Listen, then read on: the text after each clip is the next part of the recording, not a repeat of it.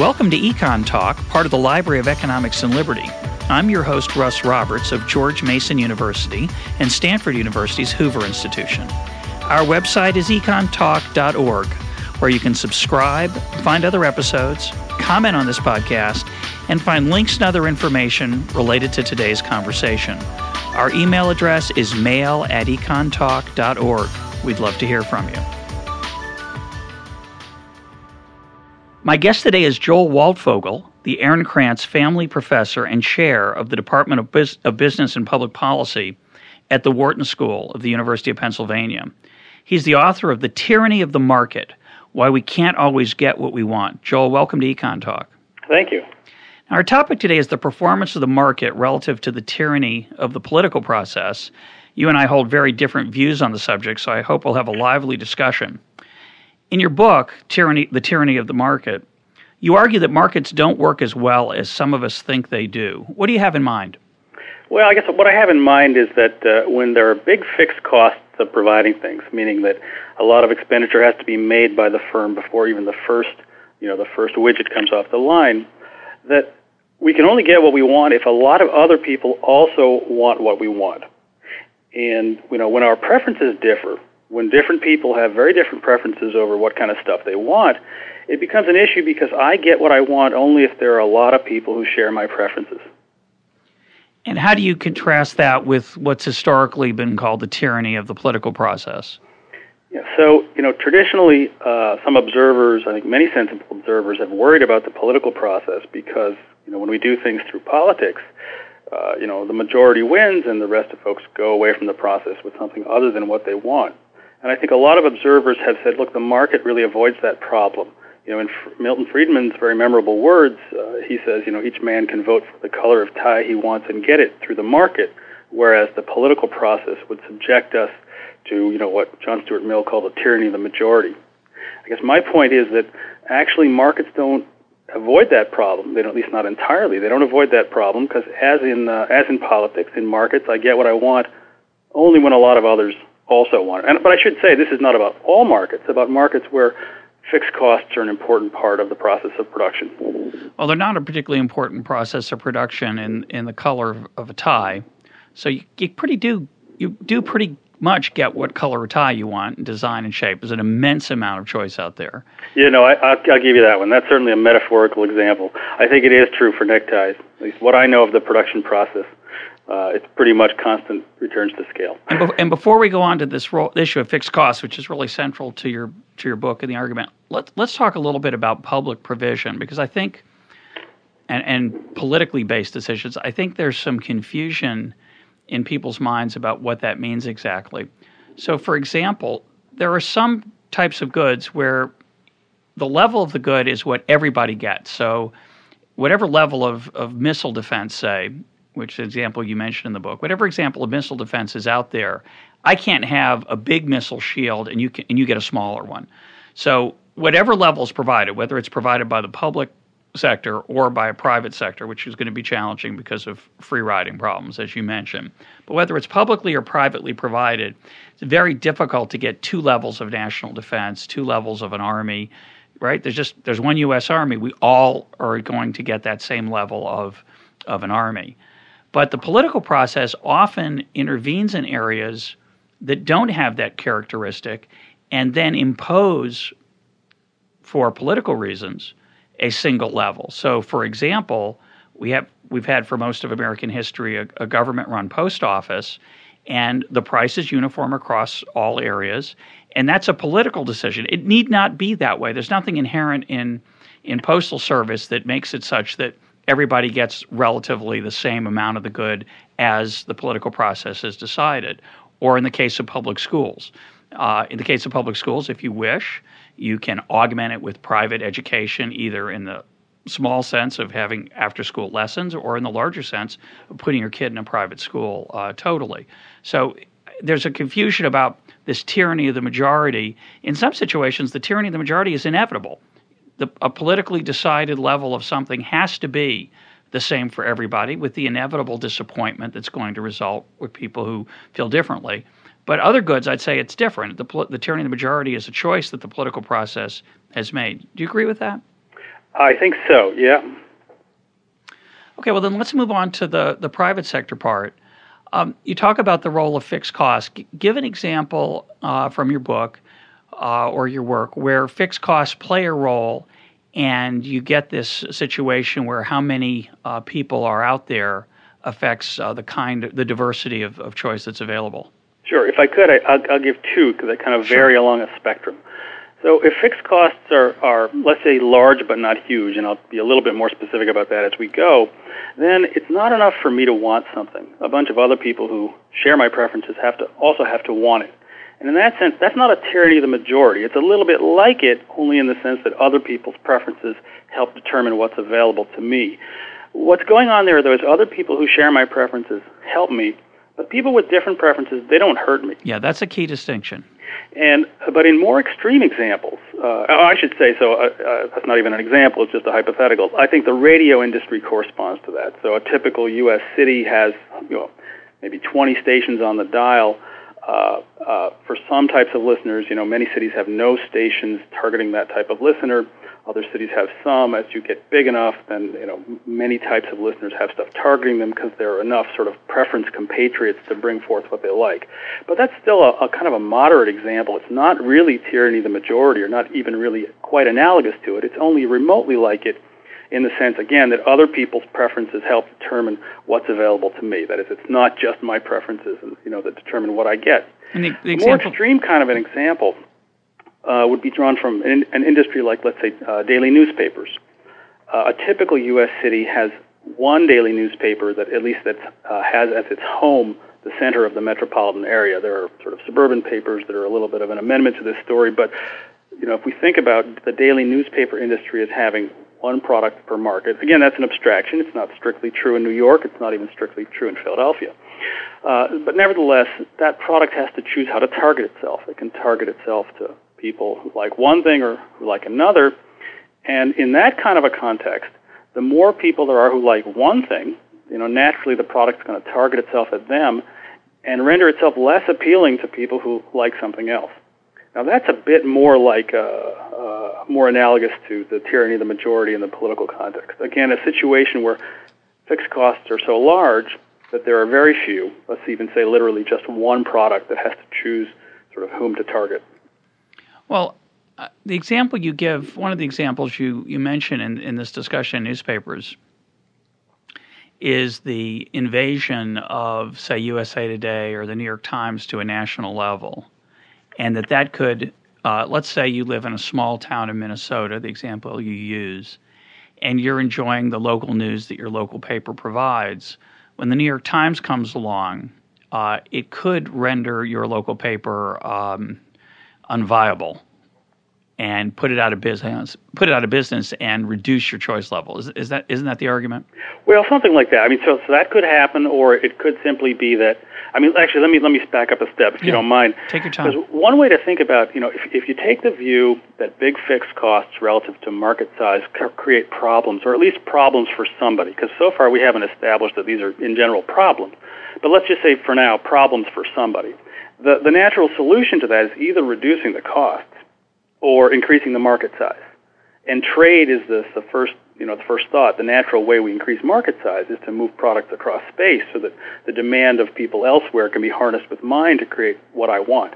And I think there's no doubt that the reduction in transportation costs, either for physical goods or virtual goods via the internet, has expanded the choices available to people. Yeah, no, I completely agree, and I, it's it's an enormous part of the story. I mean, I, uh, you know, as a as a I don't know if it's an aside or it's actually an important part of the story, but you know, even if if one's going to view me as being you know not as optimistic as one might be about markets, I still think markets are the lion's share of the solution to these kinds of problems. But, but nevertheless, you know, in the trade example with newspapers, what's kind of interesting is that you know, so making the New York Times available throughout the country at first blush, that just seems like an additional option. So we have all our old options plus a new option. So clearly we're, we're better off.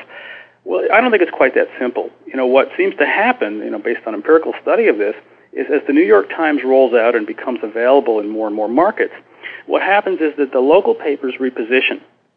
So the New York Times siphons off these college educated, kind of cosmopolitan readers causing the local papers to reposition toward more locally oriented people. Now, that by itself, there's nothing bad about it, but it is, it is a little bit more nuanced than simply adding options to the existing set. I mean, in some sense, there are winners and there are losers, and the fact that the products have big enough fixed costs that there are relatively few of them means that it's not quite going to be a smooth, you know, sort of continuum of, of increase. Instead, it's going to be a, a more of a, a little bit more of a wrenching process that makes some people better off, some people worse off. It does change the incentives facing the providers who, who were maybe doing fine before the new entrant came in. I think that that's always been the case. Sure. I'd like to focus on the newspaper story because I think the economics of it is so interesting, and I, I felt like you slighted one aspect of it. So I want I want to see if I'm if you agree or not. Um, you make a very nice observation that when you move from, say, Fergus Falls, Minnesota, which is a small town, to Minneapolis, Minnesota, which is a pretty big city, to New York City, which is a very big city, you get more restaurants as the size of the city gets larger, but you don't, uh, and you get more diversity. You don't just get more restaurants, you get a wider array of es- restaurants. So you get more choice in Minneapolis than you get in Fergus Falls, but you get a lot more choice in New York City for a whole variety of different kinds of cuisines and styles and price ranges, et cetera. So larger cities have more choice, um, and I think everyone would agree with that. The observation that you make that I think is interesting is that it doesn't work quite that way for newspapers, although I'd argue it works maybe a little bit more than you concede. It doesn't, but it doesn't work the same way for sure. As you go from Fergus Falls to Minneapolis to New York, you don't get the same explosion in uh, newspapers and in um, variety of newspapers. New York City does have a few more papers than Minneapolis, but nothing like the explosion in restaurants. Now, you attribute that to fixed costs, and I, I want to challenge that. Isn't the key issue there, and it's what makes both radio and um, newspapers very distinctive, and there are two examples you use heavily in the book. Isn't the real difference the fact that additional consumers are relatively cheap it's not so much that there are high fixed costs, but that there's enormous economies uh, of scale, which I know are related to fixed costs, but it's not quite the same. Isn't that the relevant issue? Well, I'm I'm not sure if we're speaking exactly the same same language. Let, yeah, let's see. Let me give you my uh, conception of it and see if it fits your conception. So the way I think about a product like uh, newspapers is that uh, so first of all, uh, it has uh, enormously fixed and, and, very small variable or marginal costs.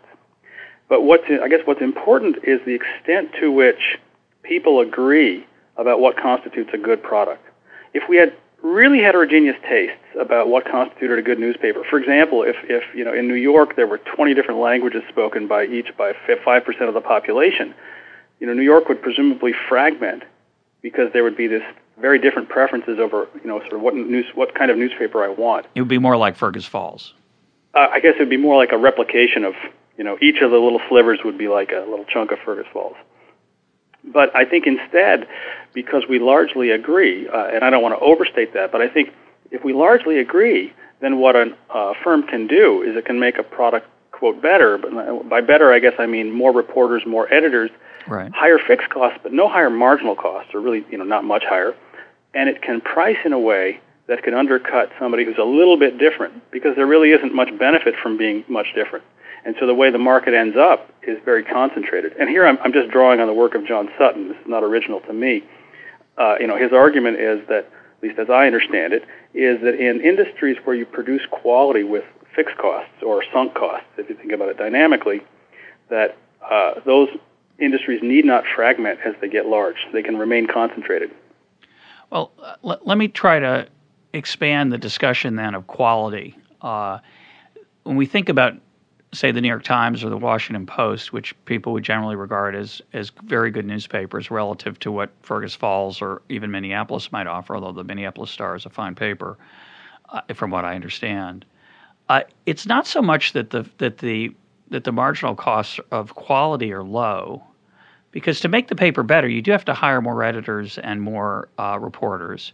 It's the marginal cost of producing another newspaper that's low. That's relatively uh, inex- low and, and doesn't and is fixed. It is constant, right?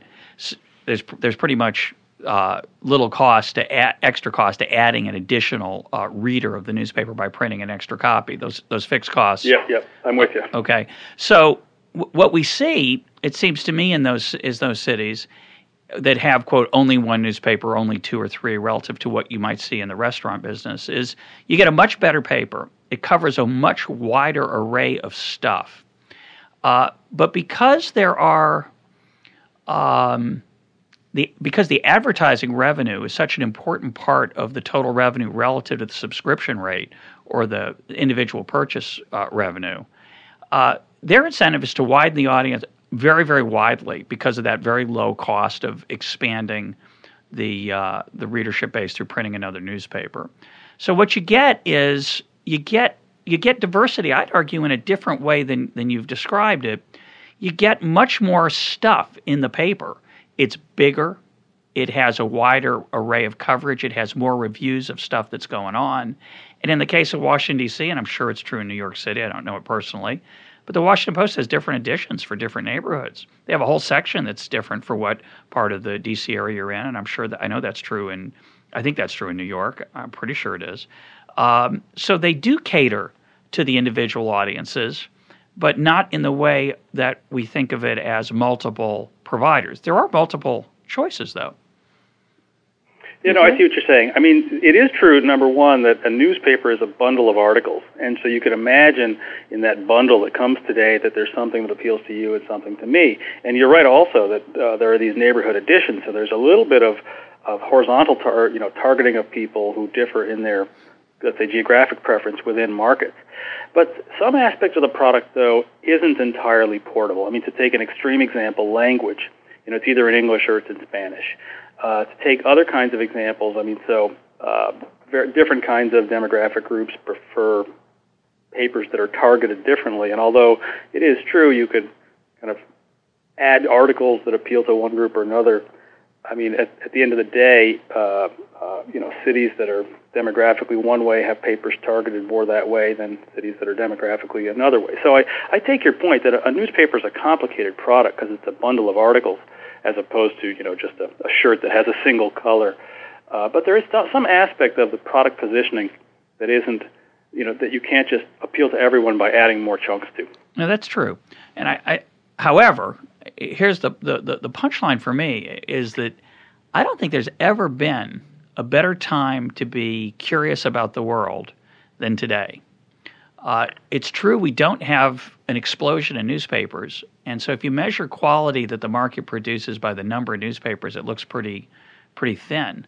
But if you measure quality by information available to that Hispanic consumer or the uh, whatever variety of ethnic or religious or language based variety that you'd want, I, I don't think there's ever been a time that the world's had more ha, had more variety. I think the amount of variety that the market's produced is, is just extraordinary. Well, I think that's particularly true for non-local information. I mean, yes. I think I think it's uh, it's undeniably true that you know today I can get on the internet no matter what my interest and get non-geographically specific information targeting my group, and I think it's never been never been better. I have to agree with you. And you look at cable, which is largely non-local information. There are hundreds and hundreds of channels in many languages targeting many different groups. I think, but I, I don't think that's. Uh, I mean, th- that is true, uh, but that I don't think. Um, it's not the whole story. Yeah, no, but it, it doesn't deny the, the kind of forces I'm talking about. I think that you know technology, technological changes that liberate people are, are a hugely important feature of, of our lives today. You know, I would just say that, that local information doesn't get resolved quite in that way national information for sure, or non-local information for sure. Well, I would guess, you know, we're talking about New York, we think of it as having uh, maybe five newspapers uh, the New York Times, the Daily News, the Post, the New York Sun, and Newsday, which is a Long Island paper. There are probably a few others I haven't thought of. But I'd assume, and I don't know this, I'd be curious if you know, I assume there is a large number of ethnically targeted papers. I assume there is a Hispanic paper in, in New York City. Well, there's Maybe a lot more of, than one. I mean, in many cities, there there are a lot of weekly papers targeting specific audiences. Mm-hmm. The daily market tends to be a little different. There are very few. Um, no, no, you're right. It's a weekly. Yeah. It tends to be a weekly market. I mean, there are some exceptions. There are some daily. A few cities have dailies actually in Spanish, but that's pretty rare. Yeah, and the part that I agree with that you that you stress in the book is that if you're a Hispanic uh, consumer in Fergus Falls, you might not get the array of choices that you get in New York City, where there's that critical mass of Hispanic or whatever other ethnic group or or language that you want. But I don't. I really don't see that as the tyranny of the market. I understand that, and I think everyone would agree with you that as more people are like you, you have, to, especially when they're fixed costs, you have to get to a critical mass to support the Hispanic radio station or the Afghan restaurant or the uh, kosher butcher. Uh, you, you have to, you're not going to see those things in undiverse places, and when you're only a very very small minority in those places, you're going to be disappointed. But I don't think adding other people unlike you makes your life harder. You know, in those examples, I agree with you. Those are okay. what I call this sort of who benefits whom phenomenon, mm-hmm. which is a cousin of, but not not really what I would call tyranny. The the example I would cite as tyranny. I mean, we've been talking about newspapers, and there are a lot of complicated features, but the evidence I would cite uh, as an example analogous to tyranny of the market is the evidence that if you look at African American newspaper readers versus uh, non African Americans, I'll just succinctly call white, that in markets that are uh, that have bigger you know bigger white populations, a bigger fraction of whites read. In markets with bigger black populations, a bigger fraction of blacks read. But what's the punchline here is that the cross effects are actually negative. The more there are of that group, the less it is that this group reads which is an, an, effect that's like the tyranny of the market or the tyranny of the majority, whatever. It, it is the kind of the punchline that leads me to to say that here's a very high fixed cost kind of a product, and here we actually do see uh, a, a sense in which more people of your type actually harms people of my type in, in our capacity as consumers of this product. Now, I think I think there's some truth to that because of the publicness, uh, uh, the effective publicness, or the, of that. The way I would describe it is that that low marginal cost of adding readers is going to push a uh, a white oriented newspaper to add more white stuff as more white people come to that area and make it less interesting to an African American reader potentially. And I think that's true because of the, the economies of scale of producing newspapers. Again, whether you want to attribute it to the high fixed costs or the low marginal costs, they obviously interact. I think that's the, the real point. I just don't think that phenomenon is very widespread, but I, I it, it's potentially true in uh, in, in newspapers. Let's move to a different example that you use, which I also found interesting, was the uh, example of French movies. Talk about what the uh, the argument there is for protecting uh, the French film industry and how it, it's a little different than the standard economic story. Yeah, so this is a, a lot like the kind of the spread of the New York Times kind of an argument. Again, I I don't want to uh, appear to come down on one side or another of uh, whether it's a good idea or a bad idea to, pr- to protect French movies. It's just that, you know, if you have Hollywood movies, these Hollywood movies are these very high-cost spectacles that are, uh, you know, very appealing to many kinds of consumers, but not to everyone. I, I think in the in the typical view of the world, you know, we look at France, we like to make fun of them. It's crazy for them to, to restrict inputs after or imports rather, because uh, Hollywood movies just add to the choice set available to French filmgoers. But in a high fixed cost world, that's not quite right. I mean, it's uh, uh, what might happen instead is a repositioning. You know, as you allow imports into France, you might see French cinema shrink and, and change its targeting, which is going to leave some French cinephiles, maybe not me, but some folks, uh, worse off. Now, I don't. That's not by itself an argument for doing anything. It's just the point is that the way markets work with big fixed costs is a bit more nuanced than I think that this what I would call the standard view that just says uh, trade adds options. The alternative explanation for why French the French government restricts uh, imports of American movies is to enrich French filmmakers at the well, expense certainly. of consumers. No, no, that's right. I mean, our standard view of these is, is just rent seeking on the part of producers, right. and I think that's often the case. I think if it weren't a differentiated product, and if it weren't a differentiated product with high fixed costs, I, I could find little other you know reason to think that. Uh, but you know, given the arguments I'm making here, I can see this as a possible as a, as a context in which it's a little more complicated, and it's not on its face insane. Let me let me challenge the high fixed cost issue, and, and maybe we can broaden our discussion into the area of books as well, which is a very interesting issue. Uh, there are high fixed costs of a blockbuster. Uh, you know, if you're going to make a um, a movie that's going to going to play in 1,500 theaters around America and then go to the world, Uh, there's going to be a big marketing push for that to get people aware of it. Uh, you're going to have usually going to have large uh, budget actors and actresses, director, etc. And so movies that are, you know, the reverse causation is equally true. A movie that spends a lot of money better attract a large audience, a large audience. And there's a big part of Hollywood and a big part of the book business geared toward those markets, right? Harry Potter would be an example in the right. book world, an obvious example. Well, the actual the actual input costs aren't that high. In that case, but but there's an enormous marketing right. thing that has to no, swing into action. Yep, yep. And and publishers there are publishers that really specialize in in blockbusters, just like most mainstream Hollywood theaters. Excuse me, production companies are looking for blockbusters. They don't always predict them very well. And the same is true of the book business. But when the you know the, the hot book comes out of somebody's bio and a massive marketing efforts put forward, they expect it to cover a, to acquire a large audience. Uh, having said that, there's an enormously fruitful and and varied set of choices in the smaller niche markets of different kinds of books. America last year, uh, 300,000 books were published. You walk into Barnes and Noble, yes, there's a big table, or Borders, there's a big table of bestsellers out, but there are a lot of smaller niche books that are that are available that that are directed at a very specialized audience. And in the case of movies, I would think that's true too. Movie costs have come down dramatically. The fixed costs are relatively small now for making you can reach economically it's viable it's financially viable to reach a small audience so i'm skeptical that that's a big factor in that french movie story or do you disagree well i think movies are a lot like uh, newspapers in the sense that you know we, the quality is produced with fixed costs uh, now, I think unlike newspapers, and, and here I, I, I think I really I agree with some uh, a big aspect of what you're saying. Unlike newspapers, movies are very varied, and people's preferences over movies are very varied. And so, I mean, on the one hand, the, the even though the, the cost of making movies, I call them the exogenous fixed costs, you know, literally the technological costs, because we can do it on video, et cetera, and we can distribute it straight to video. The equipment's never cheap. use the theaters. Yeah. It has really become a lot cheaper to make movies. But what hasn't happened is a, an entire fragmentation. And we, at the same time that we've had uh, the cost of the most expensive movies continuing to go up, we do have a bunch of a bunch of kind of fragmentation around the fringes.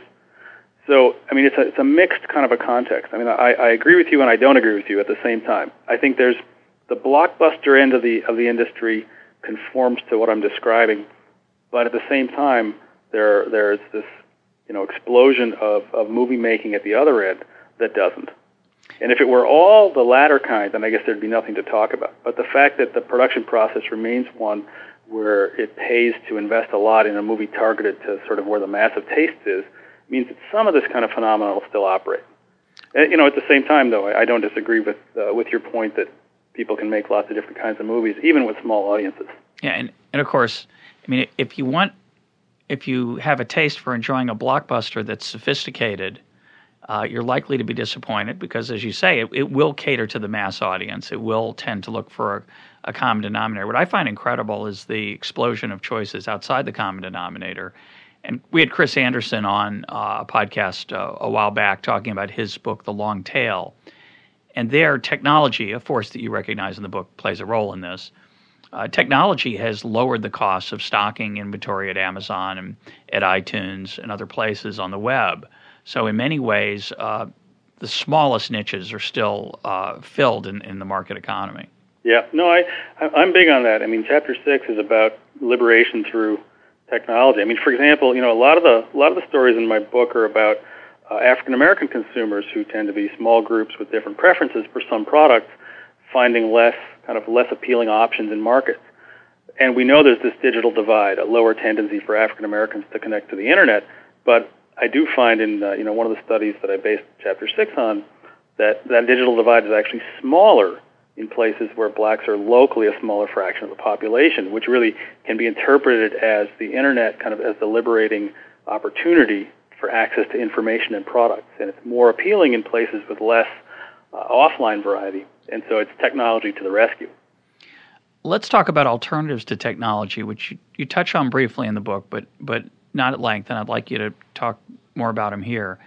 Uh, this the role of fixed costs, which is I think indisputable. I, I, don't think any economist would disagree with you that, that fixed costs can reduce consumer choice. Obviously, you know, in the restaurant examples you give, if you're looking for an Afghan, a really good Afghan restaurant in um, in Dayton, Ohio, you're probably going to be disappointed unless there's something about Dayton I don't know about in terms of its concentration of Afghanis. Yeah, but, you and me both. Uh, but but but I think that you know that's that's true. Um, no one would suggest that that the market gives everybody exactly what they want. And, the example I like to use is that if you don't want a back seat with your car, you th- you don't have that choice. You you can't. That isn't one of the options. The, the number of options on a car is not unlimited, and part of that's simply because it's costly to tailor every car to every consumer. So you don't get exactly what you want. I, I would argue you get more of what you want now than you did 100 years ago through innovation and competition, but you don't and get, trade, yeah. But you don't get exactly what you want for sure. The question is, should we do anything about that?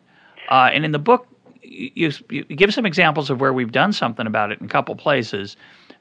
What what would you suggest we might do about it, and do you think it's a good idea? So that's a really good question. Let, let's talk first about whether in principle it's even a problem because so far we really haven't even said that. I think I've I've made the argument that some people are going to find themselves unhappy. You know, the fact that some people are unhappy is really no cause for for any sort of action. Uh, it could be entirely efficient for people to be unhappy. You know, if it costs a million dollars to create something that has ten dollars in value, uh, you know, it shouldn't be created, and the person who wanted it and was willing to pay ten dollars for it probably had ought to be unhappy. I guess the what what makes this potentially more than just a some people are unhappy situation and more of a, an actual efficiency, a potential efficiency problem, is that when fixed costs are big, we don't necessarily expect markets to do all the things they ought to do. And just to be maybe a little more concrete about that, um, you know, we think about ways that uh, what products does the market select to offer? It selects the products where the revenue available to the seller exceeds the cost of providing them if the revenue actually happens to be the entire valuation that the consumers place on it, which requires sellers to be able to really perfectly price discriminate and charge people exactly what they're willing to pay, then everything that ought to get offered will get offered. Or maybe to be a little more precise about it, if there's no product yet, but we have a technology for sort of getting everybody's willing to pay as revenue, then this first product that ought to get offered will get offered. In reality, it's often quite difficult to perfectly price discriminate. I think it's probably always quite difficult yeah. to perfectly price discriminate. So there can be a range of, of, of market sizes where it was big enough that the value to society exceeded the cost, but not big enough that the revenue exceeded the cost. And so that's that provides a theoretical underpinning, not original to me. This is really old, uh, old industrial economics going back to the 70s and 80s, maybe earlier. But there's a range of markets where things ought to get done, but they won't necessarily get done by the market. Yeah, let, let's let's try to clarify this a little bit because I think the term efficiency, the way economists use it, is very different from the way others use it. And and the example you gave is a good one to to think about that that term. Economists use the term efficient to mean they use it in different ways actually, but one of the ways they use it, the way I think you're using it, is that there's a net benefit that when you sum it's a very utilitarian concept. And you know, I'm a Chicago grad. I was taught efficiency uh, at, at, the heart of, of all of my graduate training, and I've I've gotten less enamored of it as I've gotten older, and I spend much less time, almost no time on it in my micro class, by the way, which is which is strange. I spent in graduate school, we spent a lot of time on deadweight loss, the idea that that various uh, situations, either government regulation, uh, typically can lead to a uh, a net loss or, or, a foregone net benefit, an opportunity to gain uh, benefit over cost. So, in the the standard argument is when something's when you look at efficiency, you want to add up all the benefits to people, and then you subtract all the costs, and you treat everybody as interchangeable. One person's benefits are, are added to anyone else's, and it just it's just an, a sum. And and so in the example you're giving, one way to think of it, I think maybe for people to see it who don't have the book in front of them as I do, is that if you have somebody who really values this this good a lot, really wants to eat at the Afghan restaurants, willing to pay an enormous amount, or there are a few people like that, and everyone else is only willing to pay a little bit. Uh, a single price, as opposed to price discrimination, where you charge people different prices, but a single price might not be able to cover the costs of that, the fixed costs of the restaurant, even though some of these people would get enormous value out of it existing. Is that is that a good way to describe it? Uh, that's a very good way to say it. I wish I'd said it that way myself. So, so in that situation, the argument would be that it, that the presence of fixed costs or the lack of the ability to price discriminate, both of them, either one of them, uh, is going to make it such that there's a net gain to society, a phrase that I utter with some uh, discomfort, meaning if you summed all the, if the restaurant did exist, if you could overcome this price discrimination problem, or if the fixed costs were lower, uh, the sum of the benefits of the people eating in the restaurant would outweigh the costs, and there'd be a net gain as defined by by that method. So the question is, what do you do about that? That that's just a, you know, isn't that just a fact of life? Well, maybe. Let, let me let me add one more thing to the mix, then get back to your actual question about what what one does about it. Yeah. I mean, at the same time that you know markets can fail to provide things that they ought to provide. Again, ought in the sense that the benefits are in excess of the costs. Markets can go ahead and provide too many things that uh, or more things than are than are, are beneficial to society. Uh, you know, so I enter as a seller if the revenue I get covers my costs. I don't mind at all if the revenues were diverted from another firm. So there can be a tendency in large markets to actually have too many products. Now, I don't make a big deal out of this in the book. I'm not interested in, in, in people with too much choice. Uh, I'm more interested in people with, with what I think of as maybe not enough. But the, the larger point, though, is that in a world with fixed costs, uh, a lot of the bets are off. That's a lot of our presumptions that leaving the market to itself will give us the right answer just aren't accurate theoretical presumptions. But that brings us back to your question: Yeah, What do we do about it? I'd say it's an empirical question, right? yeah, Fixed no, costs are a reality. Yes. Uh, you you can't uh, you can't wave them away. So so what what should we do if uh, we we don't live in a perfect world? So what should we do? To, could we make a better way to say it? What could we do tangibly to make the world better, other than dream about a world without fixed costs? So I, I always get nervous when people, uh, um, you know, propose new new policy initiatives based on theoretical ideas, even with empirical support. What I do in the book is to point out that we're already doing a lot of things that look like, and I hadn't thought of them this way you know, initially, but that look like they're designed to address these concerns. We have a fair number of subsidies uh, at various levels of, or from various levels of government to uh, to overcome the fixed costs of providing various kinds of services in markets that look a little bit too small to cover them on their own. So I'm thinking of, for example, various subsidies given for air travel, so that sort of smallish but not tiny markets uh, do get regular air service. There are subsidies for you know for uh, public broadcasting, some of which fit this bill, but many of which do not. There are a lot of subsidies for telecommunications, particularly in small markets where uh, the density of demand isn't enough to cover uh, cover the, the big fixed costs of providing things. So I think we have a bunch of programs like that, and then the question becomes: so what do we do about it? Well, do we, on the basis of an argument that markets work well left alone, do we abolish these things, or do we look at them and say, well, maybe they're actually serving some efficiency enhancing function? Well, let's take one of them you mentioned that I found very interesting, which was the example of Mason City. I think it's Iowa. Is that right? I'm, uh, I think it's Iowa. It's it's a small town. It's a it's far away from. It's inconvenient to any major uh, airport. So if you want to get to Los Angeles, you got to drive a few hours, and then once you get to that city, you've got to take a not you know a, a, got to switch planes somewhere else.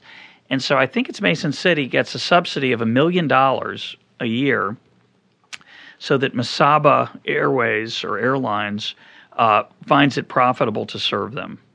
Does that sound roughly correct? You know, I don't I don't remember the numbers, but the, that that's that's the outline of the kind of thing that that that, that program. I think the, they call it the Essential Air Services Program does. So I was shocked to find out that that's the case, uh, and and and not quite as shocked that you d- that you defend the possibility that it might be efficiency enhancing. So l- let's take that example. First of all, do you have any idea how widespread those are? Is there more that is there? Are there twelve of them? Are there fifty? No, no, there's something like uh, so all the cities that were served when airlines were regulated were eligible after deregulation. If commercial uh, aircraft, uh, commercial airlines didn't enter, they were eligible for some some kind of subsidies. As soon as you get big enough that commercial entry occurs on its own, you're no longer eligible. Hmm. Uh, the number of cities I think served into that program, now I should know this, but I think it's something like 50. Okay. So one argument would be uh, it's, as you say, it's there are a lot of people willing to fly, willing to pay uh, a large amount, but not enough so that at the price that the market will bear, that the airline finds it profitable. So they don't get service. Uh, there's a lot of examples like this. People justify the post office this way. You mentioned in the book. You know, we, we, we there's a lot of cross subsidization, is the technical term. Right. Where um, a fixed rate, a flat fee, is charged for everyone, even though they don't have the same costs of being of providing these people the service, and that has a nice. Um, uh, that's nice for the people who are who are being subsidized. It's not so nice for the rest of us. So unless we care about them, which sometimes we do. Right. But but the question would be two questions. One is there's an alternative explanation, which is that Mason City, Iowa, has a really good um, uh, political has political power, and their their representative or their senators are powerful. Although the way that you describe it, it's kind of an interesting um, historical um, uh, grandfathering of their their status to try to reduce the harm from deregulation they might have have to endure. But the the, puzzle, the, the problem is anytime you institute these kind of subsidies, uh, the political process is going to ignore efficiency, I would argue, and focus mainly on the opportunity to redistribute. And I would make a stronger point. How would you ever know whether these inefficiencies are there? How would you ever get the information you need to, to know whether these subsidies are justified as opposed to just politically uh, attractive? With the right data, uh, you know, you could in principle estimate this.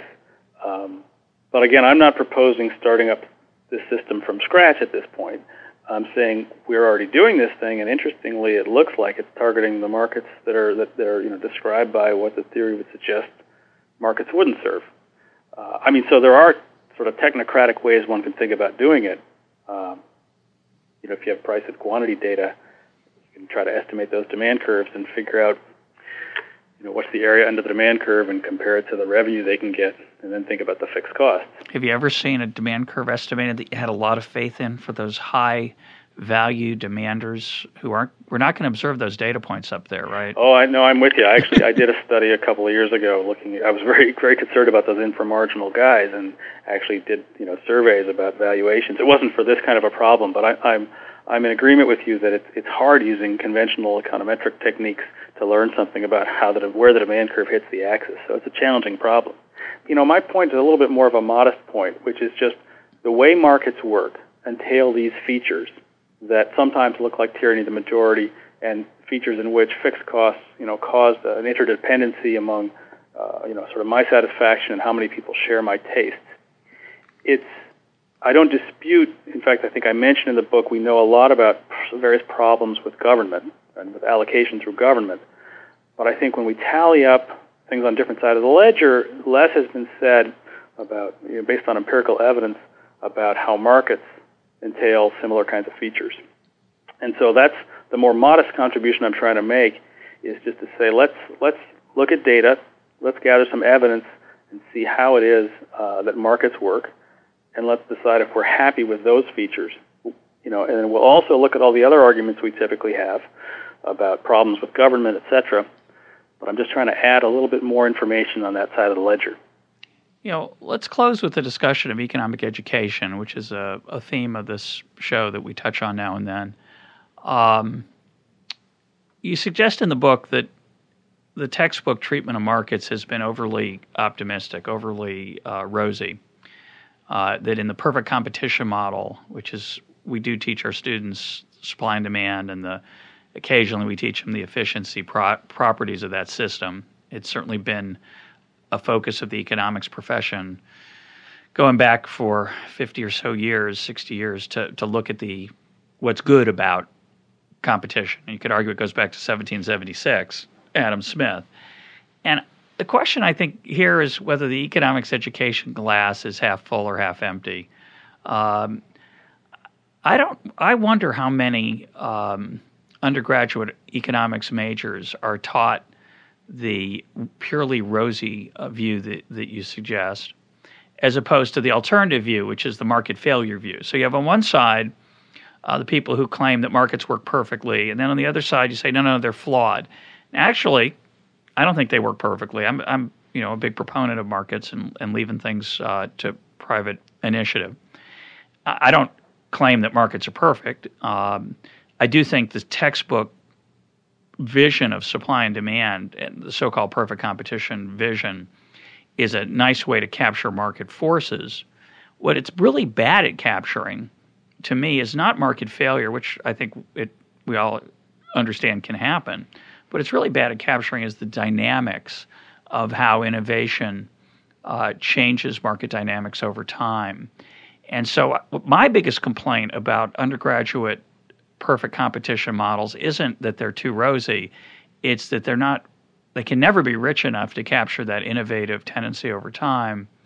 And the complaints about market failure, I think, are very much a static complaint because markets work to correct those market failures in many cases. You want to weigh in on that? Well, I mean, so the the perfectly competitive model that we spend about half of the semester on many of these courses, you know, it's a neat model, but it is a model of you know homogeneous products, and so I guess it. I agree with you that another dimension of richness that's missed is the dimension of of differentiation. Uh, you're right that dynamics isn't in there. That's a very important dimension. It's not there, but there's a lot of richness that isn't there, and I think when we you know look at the perfectly competitive model, which I think we should, it's a really good intellectual benchmark. Uh, and, and as a first approximation, it's not you know it's not a bad way to, to think about the world. Uh, but by looking at that model, I think we obscure a lot of important things. I guess we just agree about that. You say we agree or disagree? I think we agree. Yeah, we do. Yeah. Uh, and in fact, we were talking before we got started with the taping about teaching um, uh, business students and the, some of the uh, challenges of, of, of when our material is useful for them versus not. One of the things I find very strange is, and very unintuitive for most business students, is this idea that uh, when we teach the theory of of the firm and we teach markets, whether whether we talk about perfect or imperfect competition, we always say something like taking quality as given. We always say, you know, for good of a particular quality, let's draw a supply and demand curve. Now, for a firm in a modern economy, choosing quality is much more important than choosing quantity. In our models, typically the big big decision variables how much should you make? Yeah, right. That's the one of the least interesting decisions um, that a modern firm faces. The biggest decision a firm faces in the modern world is which market should I be in? I get to choose my competitors to some extent by choosing a particular quality, by deciding to shade my uh, choice of, of color or features a little bit to differentiate myself. That competition is the heart and essence of modern economic competition. And our models are very poor at describing that competition. And there have been attempts. Hedonic markets, uh, the work of you know Sherwin Rosen was very important in starting this, and others have, have added to that. Uh, Kelvin Lancaster you know, and Gary Becker worked on this, the idea that attributes are what count, not just the actual physical good. But I don't think we've made a lot of progress in making either those models very testable or in drawing welfare conclusions about them. Am I? Is that true? I think I agree with uh, much of what you're saying. I mean, I think there is work in industrial economics. You know, again, I'd, I'd refer to John Sutton's work, uh, certainly as, as providing an interesting characterization of quality competition. But you know, having said that, I think it's when you have a lot of heterogeneity of people and, and lots of different products. I'm not sure that easy welfare statements are available. And I'm not sure that uh, that you can just say here's a good versus a bad policy. I think there are going to be winners and losers. That's the way I end up thinking about these uh, these problems. Well, I, I, don't think we have enough, I, really enough information about how markets work in, in the real world. And I think your book, even though I disagree with with some of the conclusions and some of the analysis, what I like about it a lot is that you actually go out and look and see what happens. We don't do much of that. We spend a lot of time theorizing about what might happen in a very narrow spectrum of choices because that's what the math works on. It doesn't work on these more these richer dynamic pictures.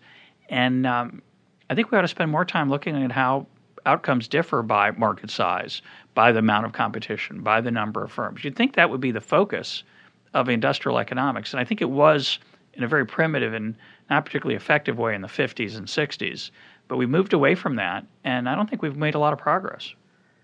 Well, I, I'm depressed to to agree with you, at least to a great extent. I mean, I think that we have great opportunities though, because now data are more easily available. I mean, everyone still says data are hard to find, but I think a lot of things end up getting collected by machine. Lots of data exists. A lot of you know detailed information about who's buying what. I think we, uh, we we could stand on the brink of a renaissance of empirical work that could inform and help us decide between uh, you know well I don't want to say between my view and yours because frankly I think we mostly agree. we mostly agree that uh, you know the way that products get get made available to people is by firms you know seeing a profit opportunity. Uh, I think that's you know that's most of the solution to market failure, but uh, I guess we just disagree about the extent to which uh, the stuff that doesn't get done could be improved upon. Yeah, I think that's true. Or or that if it could be improved on, whether the political process is likely to make the right the right steps in the right direction. Yeah. No, we we I think we've isolated the, the source of our potential disagreement. Excellent. My guest today has been Joel Waldfogel of the University of Pennsylvania. He's the author of The Tyranny of the Market. Joel, thanks for being a guest on Econ Talk. Oh, thanks for having me.